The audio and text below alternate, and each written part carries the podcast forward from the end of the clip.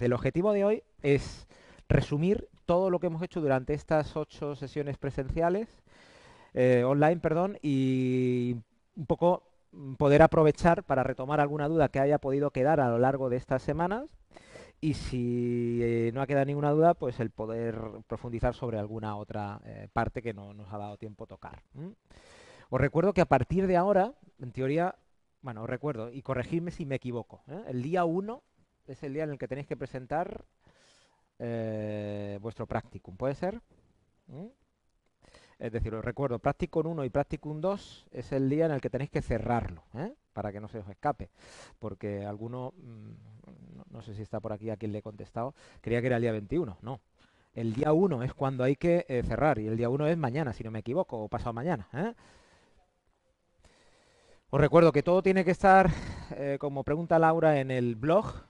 En vuestro blog tenéis que tener resumen de la bitácora de la actividad que habéis eh, ido haciendo durante el primer eh, practicum y el practicum 2 tenéis que presentar la memoria de 10 páginas, seguir ese documento que todos más o menos ya conocéis y dentro de ese documento al final un hiperenlace a un drive donde esté la unidad didáctica que habéis desarrollado. Además, la unidad didáctica en el Practicum 2 establecer un enlace eh, directo también, para que pinchando no haga falta que nos vayamos a abrir el documento de las 10 páginas, sino que también aparezca como un enlace que ponga unidad didáctica. ¿eh? Si queréis le dais el nombre que corresponda. En teoría con ello, pues vuestro tutor o tutora accederá a comprobarlo y evaluar la parte correspondiente, como sabéis, al Practicum 1 y Practicum 2. Hay una evaluación por parte de vuestro tutor profesional y una evaluación por parte del tutor o la tutora académica.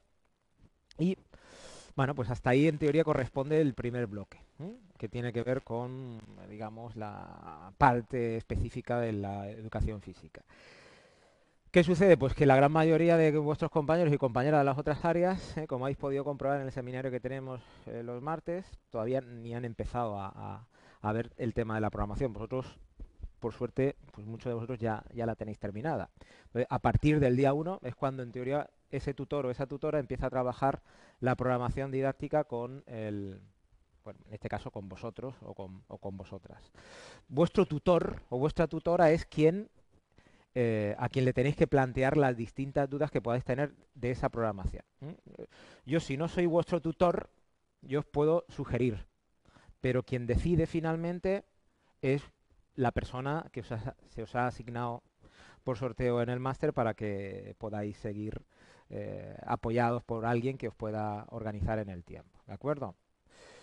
Por lo que a mí me seguís teniendo ahí, en el caso de que tengáis alguna duda de la programación, os he ido siguiendo aquellos que habéis llevado la programación al día mm, semanalmente y en el caso de que tengáis alguna duda ahora cuando os, pongáis con la programación, pues eh, no dudéis en consultarme, ¿eh? pero recuerdo que la persona que decide al final es la persona que ha asignado el máster para ello.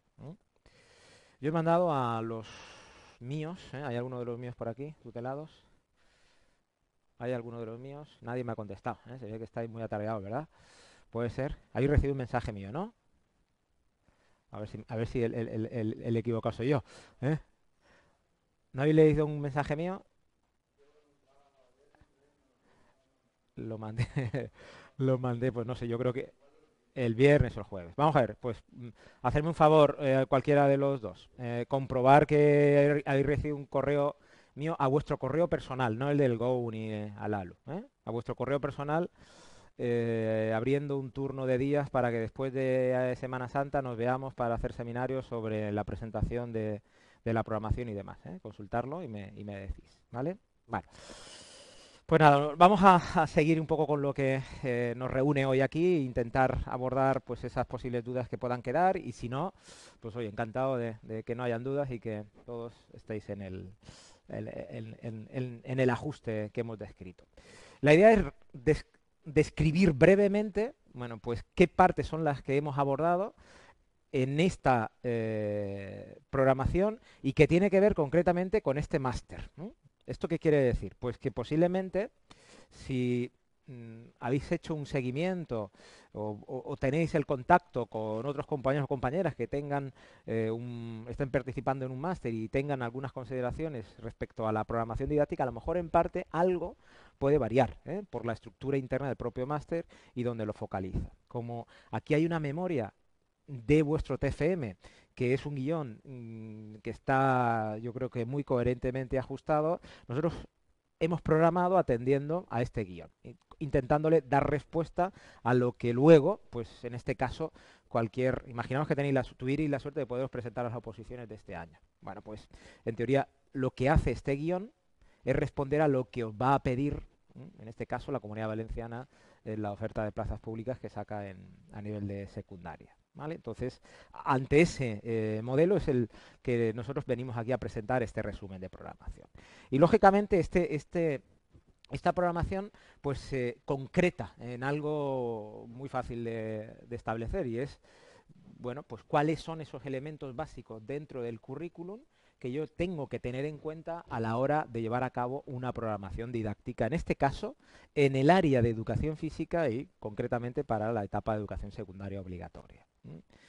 Eh, ¿qué, pautas del currículum tengo que conocer y cómo las tengo que, digamos, intercalar dentro de una propuesta didáctica que responda a, pues en este caso, a un curso que habéis seleccionado libremente, eh, atendiendo a qué? Pues a algo que ya sabéis y que responde a un objetivo determinante. Y es algo que yo he insistido durante las ocho sesiones que hemos tenido. ¿eh? Esto que hay aquí si se ve reflejado en vuestra programación, es algo que no tiene que ver con la programación. Programar no significa reflejar teóricamente lo que dice el currículum respecto a cada una de las partes del mismo. sería un error el que cogiéramos una programación y contara. Y los objetivos son aquellos que permiten que el estudiante llegue a conseguir las capacidades que finalmente son evaluadas y desarrolladas a través de las competencias. Esto es un, digamos, una propuesta que estaría asociada a una descripción conceptual de la parte del currículum que vosotros y vosotras no tenéis que describir. Es un error muy habitual en vuestras programaciones. La evaluación. ¿Qué es la evaluación? La evaluación es el sistema que utiliza... ¿Cuántos tipos de evaluación conocemos? No, no se os pide que describáis los tipos de evaluación, sino cómo vais a aplicar los tipos de evaluación en vuestra programación. Entonces, si alguna vez tenéis que apoyaros en algo teóricamente, pues buscar la forma en que esto se ajuste de forma específica a vuestro contexto. Este es uno de los principios básicos antes del programa. Antes de entrar en cada una de las partes, me gustaría recordar cuatro aspectos uh, básicos dentro de vuestras programaciones. El segundo de ellos es el que tiene que ver con hacia dónde va vuestra programación. ¿eh? Tiene que tener claramente un objetivo directo de qué? De que va hacia un blanco y diana, y ese blanco y diana es el instituto. Mm, el instituto. ¿Cuál? Cayentano Sempere, ¿de qué curso? Segundo de eso, ¿de qué año? ¿En qué curso escolar? Eso es diseñar una programación de forma práctica y específica. Un centro, en este caso obligatoriamente en la comunidad valenciana, que se atenga a unas características de un año escolar, por lo tanto tenéis que programar atendiendo a la realidad de este año escolar, y donde vuestra propuesta se aleja de un modelo teórico y se sustenta en qué? Pues en un tipo de estudiante de un curso determinado y unas características determinadas. ¿Vale? Entonces, esto es convertir la aplicación en una, situación real y que no esté alejada de digamos, el modelo en el que sería interesante poderlo llevar a cabo dos o tres en este caso. Sería interesante que atendiendo al carácter abierto y flexible que presenta el currículum en las programaciones de educación física, en este caso en el área de educación secundaria, vuestra programación tuviera siempre la puerta abierta a un cambio ecológico. ¿Esto qué quiere decir? Que aunque intentéis programar al máximo vuestra programación, es imposible es imposible y sería un error que la sesión o vuestra programación estuviera cerrada sin posibilidad de modificar metodológicamente nada del proceso. Por lo tanto, vuestra programación tendría que tener esa parte que permitiría darle este, este posicionamiento que, bueno, pues la hace distinta y va a permitir al final que tengáis un plus de creatividad que dé lugar a que en un momento determinado modifiquéis o adaptéis la propuesta diseñada atendiendo a las características del grupo de población. ¿De acuerdo? Y esto es algo que sería interesante que dentro de la contextualización, ahora como vayamos a ver, lo tuvierais en cuenta ¿eh?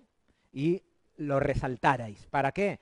Para que en el caso de que alguien que os vaya a evaluar de vuestra programación observa que de lo que contáis a lo que está escrito en el papel hay una pequeña modificación, pues esta pequeña modificación puede venir dado a que, debido a este carácter abierto y flexible, que vosotros vais a eh, apoyaros en él para poder justificar. Mirar, este es uno de los principales argumentos en los que vuestros docentes, en los que habéis estado experimentando ahora durante esto, estos dos últimos meses, se apoyan para justificar por qué lo que hacen no es exactamente a lo que tienen escrito en la programación. No sé si habéis tenido la suerte de poderlo comprobar o no, pero en la gran mayoría de centros os tienen que haber facilitado, más aún, las programaciones de centro tienen que estar colgadas en la web públicamente para que se pudiera acceder y poder conocer qué es aquello que están haciendo, pues cualquier padre o cualquier madre podría acceder y ver lo que están haciendo con sus hijos en el centro.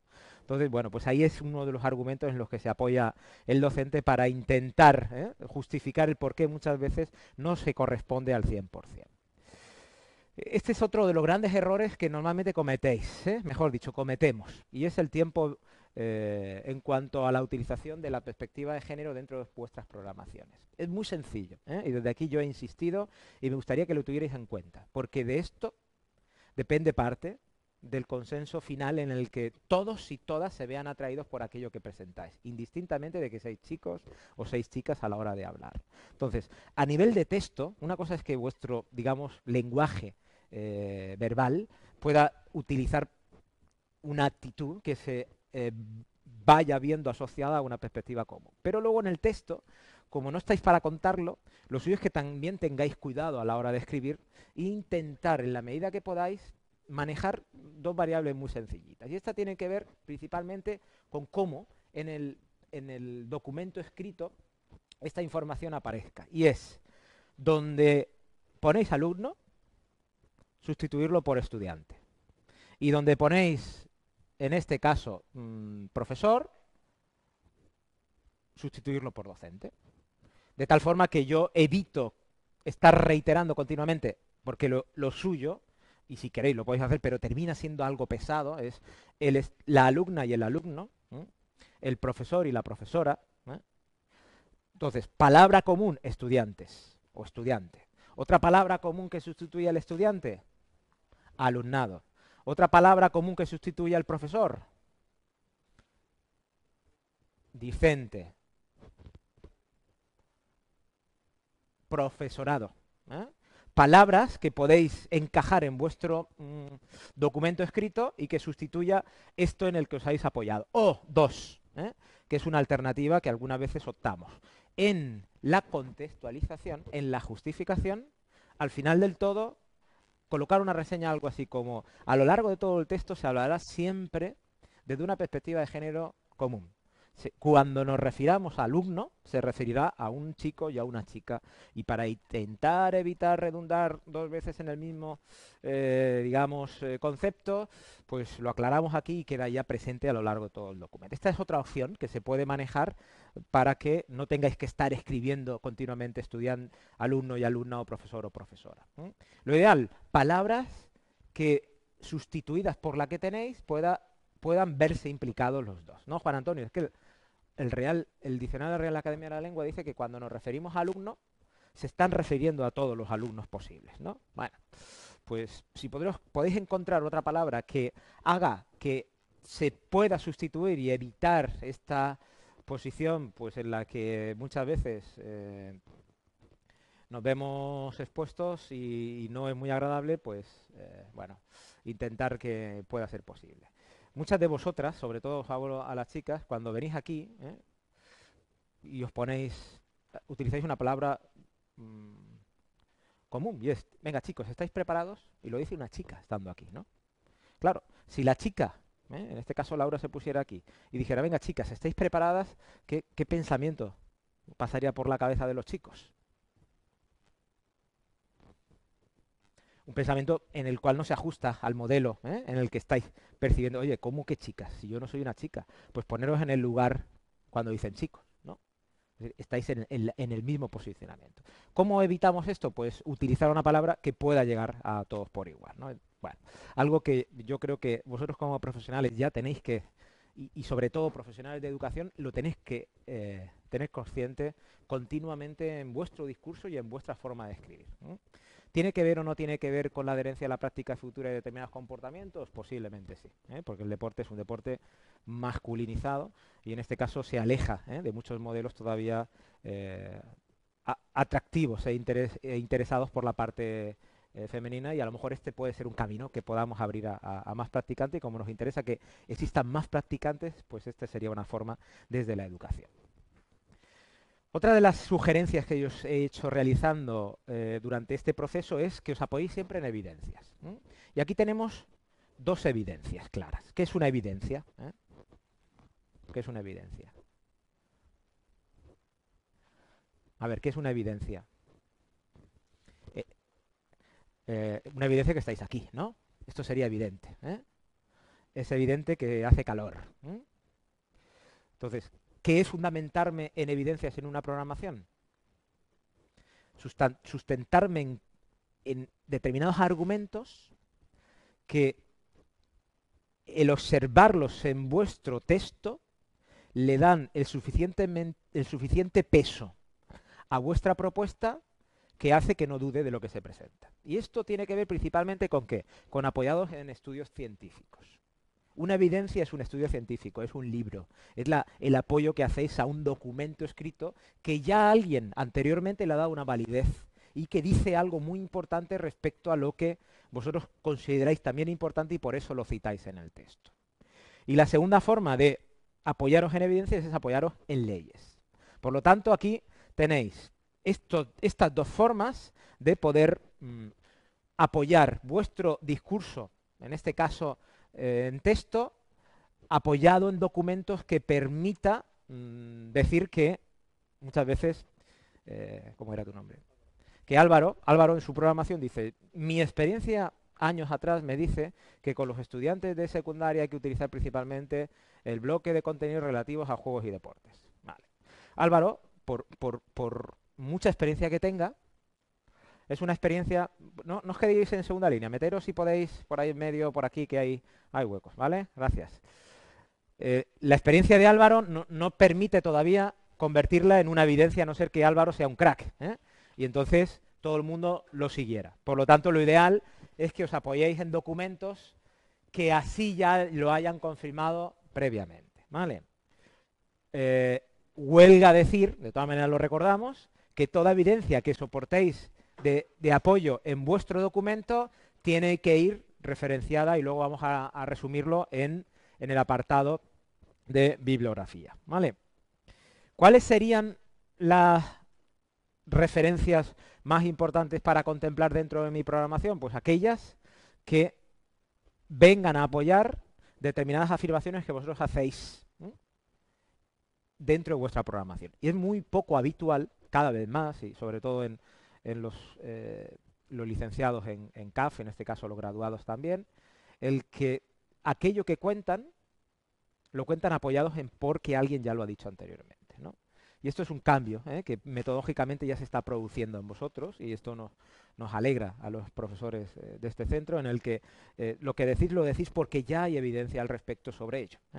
Y esto tiene que ver mucho con, con el facsímil de muchas modas del fitness o del wellness que no tienen nada detrás simplemente porque uno se lo ha inventado y lo propone y es un elemento de venta. ¿no? Entonces, aquí hay que tener un argumento muy claro y es el que apoya esta, esta afirmación que yo estoy diciendo y ese apoyo normalmente pues tiene que estar apoyado en este documento de ciencia o de ley que lo eh, contempla. ¿vale? Bueno, estas serían consideraciones previas que eh, hemos tenido de forma transversal en la programación y que sería interesante que pudierais eh, tener apoyado eh, en muchas de las informaciones que yo he contado aquí. Hay documentos en el Drive que podéis acceder para profundizar en conocerlo, ¿eh? como, sabéis, y que os he ido mandando mensajes a lo largo de estas semanas para, para de forma progresiva ir facilitando más información para vuestro diseño. Bueno, estas serían las partes que vamos a abordar a partir de ahora de una forma muy rápida y que son las que tendrían que contemplar como mínimo como mínimo vuestra programación. ¿De acuerdo? Vamos a empezar desde el punto número 1 hasta el punto número 13. De igual forma, desde el punto número 1 hasta el punto número 13 serán las partes que vosotros vais a tener que defender cuando tengáis que defender públicamente vuestra programación. ¿eh? Por lo que, de alguna forma, esto que estáis reflejando de forma escrita se va a tener que reflejar también de forma verbal. ¿Vale? Bueno, pues vamos a ver. La justificación, que es el primer punto y donde habían dos grandes apartados que tenían que ver, en este caso, con la contextualización y con la justificación. Hay un apartado inicial que tiene que ver con la justificación. ¿Qué es la justificación? ¿Eh? Pues esta justificación que dice por qué vosotros y vosotras os volcáis sobre ese tipo de forma de abordar vuestra programación. La justificación es la verdadera intención educativa que buscáis con vuestra programación. Atentos y atentas. La justificación eh, no es coger lo que pone en el BOE y copiarlo directamente, sino vuestra justificación que tiene que ver con una intención personal, es adaptar eso que dice el BOE a lo que yo he observado en este grupo y que creo que precisa.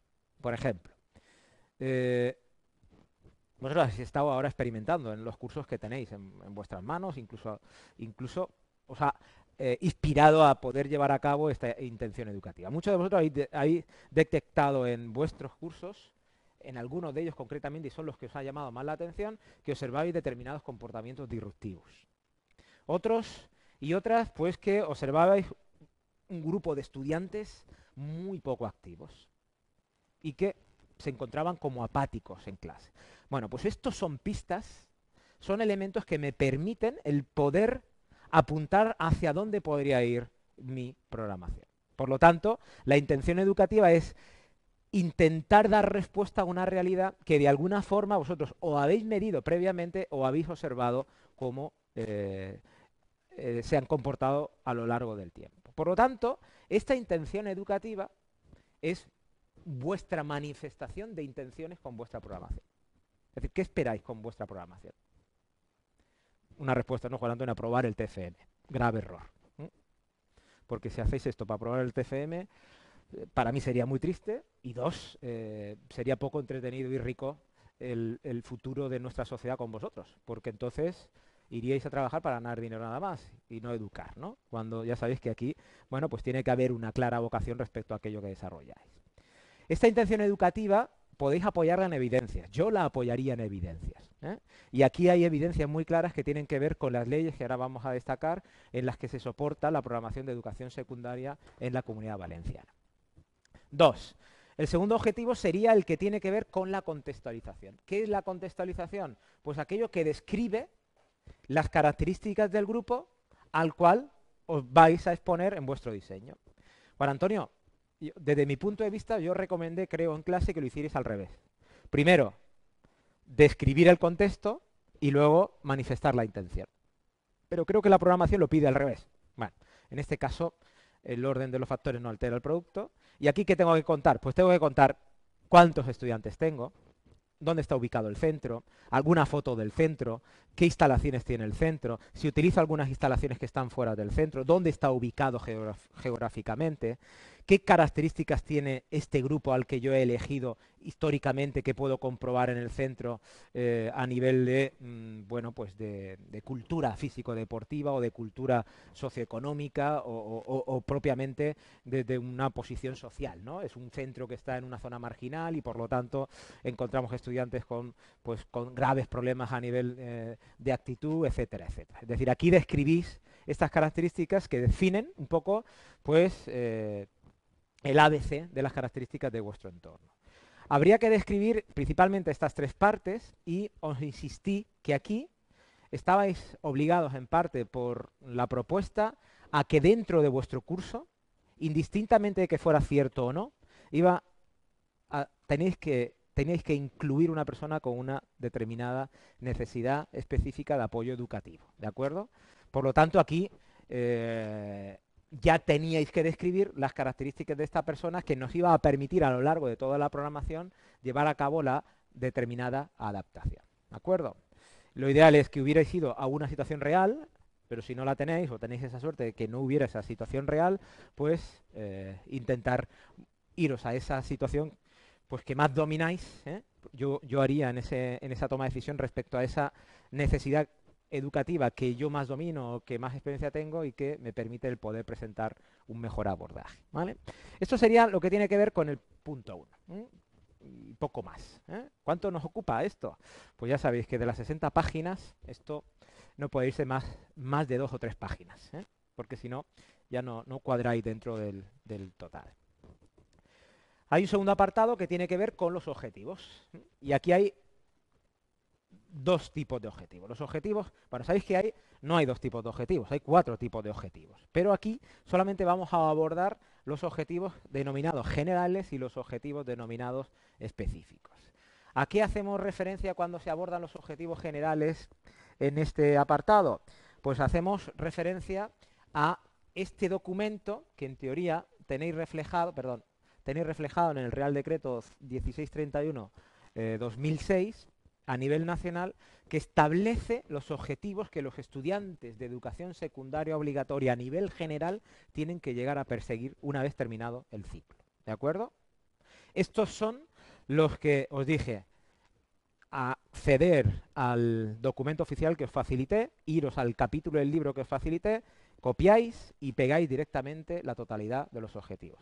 Estos objetivos no se pueden modificar tienen que ser tal cual los que aparecen en el documento oficial. Y aquellos que harían referencia a los objetivos específicos son aquellos que estarían asociados a los que describe la comunidad valenciana, en este caso en el área de educación física respecto a los cuatro cursos de educación secundaria obligatoria. Y este es el famoso decreto 112-2007. Estos son los dos principales decretos en los que yo podría argumentarme y que utilizaría, como os he dicho, por ejemplo, en la justificación o en la intención educativa.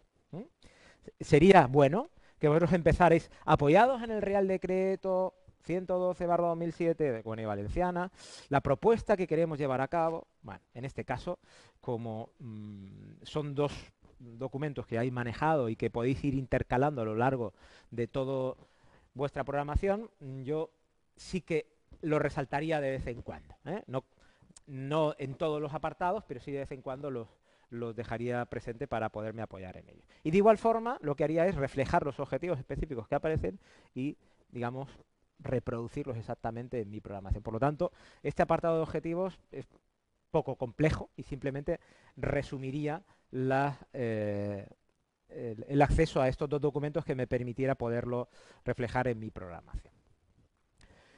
En cuanto al bloque número 3, que hace referencia a las competencias básicas, aquí también hay un, error típico, ¿eh? y es empezar a contar de estas referencias básicas que vosotros eh, reflejáis en vuestra programación, pues contar cada referencia, cada competencia en qué consiste teóricamente. ¿no? Mi sugerencia es que intentéis en este apartado de competencias, se os pide como dos cosas, ¿no? ¿Recordáis un poco lo que se os pide aquí? Venga, ¿qué se os pide en este apartado de competencias? Dos cositas.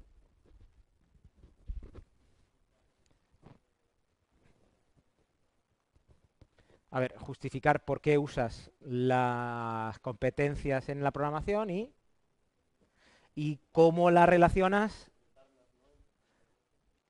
y cómo la relacionas con tu programación. En este caso, acordaros que estuvimos viendo que las competencias se subclasifican en subcompetencias, ¿no? Pero dijimos, hasta aquí, y no vamos a profundizar porque el tiempo no nos da pie. Pero en la medida que las competencias se puedan desglosar en subcompetencias, estaréis facilitando de una forma, forma más concreta luego los indicadores de logro que en las unidades didácticas deberíamos incorporar. ¿no? Entonces, yo aquí me quedaría en describir esta competencia general que vosotros tomáis como elección, o estas competencias, y estas competencias estarían asociadas a este documento que os facilité y que tenéis todos eh, en el Drive y que fue publicado recientemente, establecido por el Ministerio de Educación y Ciencia, donde nos dice principalmente de primero a cuarto, de primero a tercero y en este caso cuarto, cuál es el peso aproximado que tendría que tener cada una de esas competencias.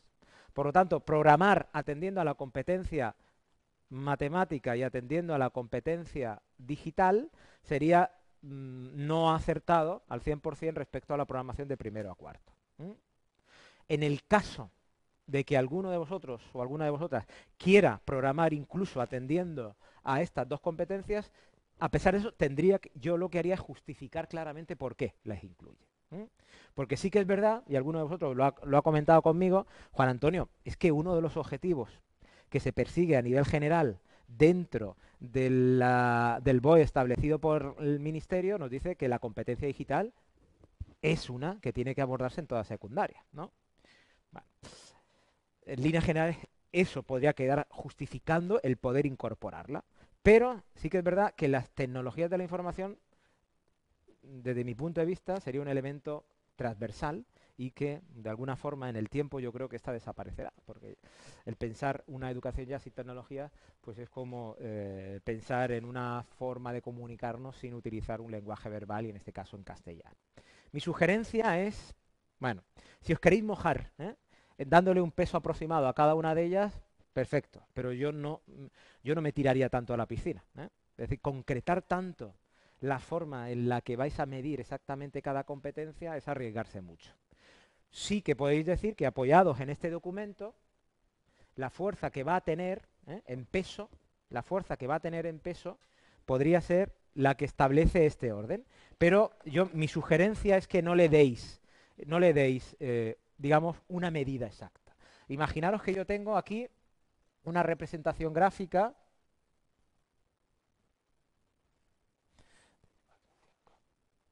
de las Competencias básicas. Esta sería, mm, en este caso, ¿cuál es la competencia que tendría más peso en toda secundaria? ¿Cuál? Venga, la de interacción, la segunda. Autonomía, la tercera. La cuarta. Aprender, aprender. Quinta. Comunicación lingüística. Y sexta, pues ya lo tenéis. Este es el peso que vosotros representáis y decís que todas tienen un peso importante, pero hay algunas que tienen mayor peso que otras. De tal forma que estáis representando, digamos, en una figura la fuerza que estas competencias van a tener en vuestra programación. Pero sin decir concretamente el peso que pueda tener eh, exactamente cada una, cada una de ellas. Esta es una sugerencia, lo que os permitiría evitar caer en, en, luego, ¿sabéis qué sucede si, es, si sois tan exactos? Pues que posiblemente tengáis que ser tan exactos con los indicadores de logro para luego evaluar. Si yo soy tan exacto aquí como que digo que la interacción con el mundo físico va a tener un 26,51%, ¿cómo evalúas este 26,51%? ¿En qué medida esta parte lo tienes que concretar tanto a través de los indicadores que te hace cerrar al completo la medida de este 26,51%. Esta es un poco la sugerencia. La idea es competencia y qué relación presenta con la educación física y esta competencia de la educación física, qué relación presenta con vuestra programación. ¿Mm? Por ejemplo, si mi programación estuviera enfocada a un grupo con conductas disruptivas, habría una competencia que tendría más peso, ¿verdad? ¿Cuál sería? La que tiene que ver con la social y ciudadana.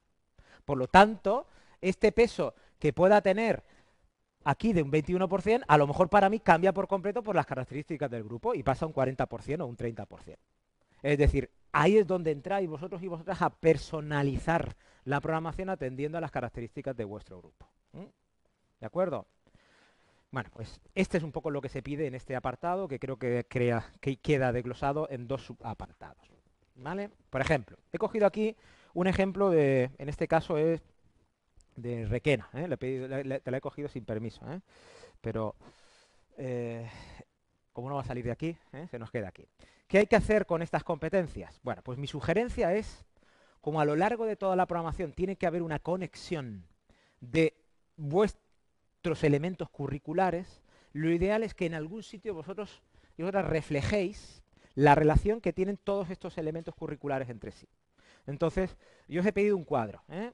Ya no recuerdo si lo pedí en competencias o dónde lo encajé. Buscar la forma donde, donde queréis colocarlo, lo coloquéis. ¿eh? ¿Para qué?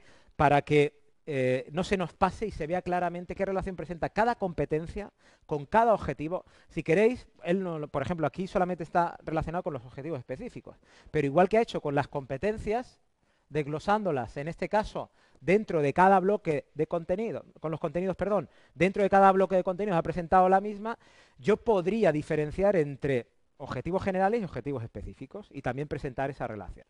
Y de igual forma, con algo que en teoría luego vais a abordar más adelante, que serían los criterios de evaluación y esta parte de los contenidos que, bueno, pues ahora vamos a ver y que tiene que ver con esta, este, esta parte mínima de exigencia que los estudiantes tienen que superar en este bloque. ¿vale? Este sería un modelo de tabla. Os dije que cuanto más atractivo diseñéis esta tabla, va a ser mucho mejor para quien os vea la tabla. ¿eh? La idea es que la tabla entre rápidamente y fácil por los ojos y sea entretenida de ver. Por lo tanto, si queréis que aquí es el sitio para meterla, la dejáis al final de este apartado y si no, la metéis en, en otro bloque donde consideréis, pero sí que de alguna forma tiene que aparecer una relación. ¿Por qué? Mirar, se os va a evaluar en cada apartado, cada apartado curricular, contenidos, objetivos, eh, competencias y criterios de evaluación, siempre, tanto a la hora de evaluaros, evaluar vuestra programación, por cierto, mañana eh, posiblemente veamos las rúbricas finales que se van a utilizar para evaluar vuestras programaciones, ¿eh? porque se han modificado en parte, y vais a ver cómo verdaderamente se mide en cada uno de los elementos curriculares la relación que presenta con cada uno de los otros. Esto es vital.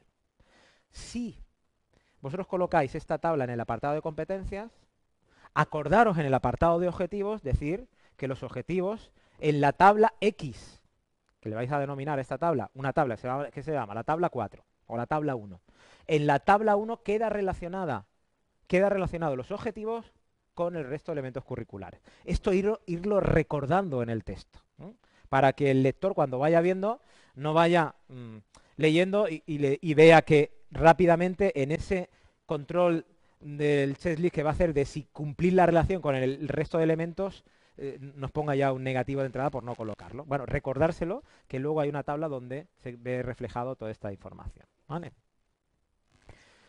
Eh, ¿Alguna duda aquí del tema de la unidad didáctica y la, la unidad didáctica la tabla? ¿No? Eh, el mínimo que tendría que contener esta tabla, en este caso serían objetivos específicos, contenidos, este sería el mínimo, y criterios de evaluación. En este caso, pues aquí vuestro compañero ha incluido los contenidos mínimos también, y algunos otros habéis incluido objetivos generales también. Es decir, que de alguna forma mm, puede ser más completa la tabla si, quisierais. Bueno, vamos a ver el, apartado de contenidos, que en este caso tiene que ver mucho también con la misma forma en la que hemos organizado los apartados de objetivos. Y aquí están pues los contenidos que están relacionados a la parte general del curso que hemos seleccionado y los contenidos mínimos. En este caso, estos contenidos mínimos estarían asociados, como todos sabéis y todas sabéis, a los cuatro bloques de contenidos que hemos manejado. ¿no? Estos cuatro bloques de contenidos tienen, y coloco entre comillas, ¿eh? unos subcontenidos que son los que, por ejemplo, aquí vuestro compañero en la tabla anterior ha, dejado reflejada. Entonces, la idea es que en este, trasladéis los bloques de contenidos que corresponden al curso que habéis elegido con sus respectivos subcontenidos en el apartado de contenidos cuando se hace referencia a los contenidos en general. Y luego generar un segundo apartado que tiene que ver con aquellos contenidos que estarían asociados a qué? Pues aquellos que serían los mínimos que no podrían faltar en el currículo de esta materia para que los estudiantes pudieran, en este caso, pasar a un siguiente nivel teniendo esos contenidos mínimos superados. ¿De acuerdo? A eso se refiere. Y la pregunta sería, ¿cuáles son esos contenidos mínimos? ¿no? Aquí está la dificultad. ¿no? Porque estos contenidos mínimos los establece el Departamento de Educación Física dentro del centro. Y entre todos, entre todos los profesores, toman una determinación de cuáles serían estos mínimos que tienen que ir superándose de primero a cuarto.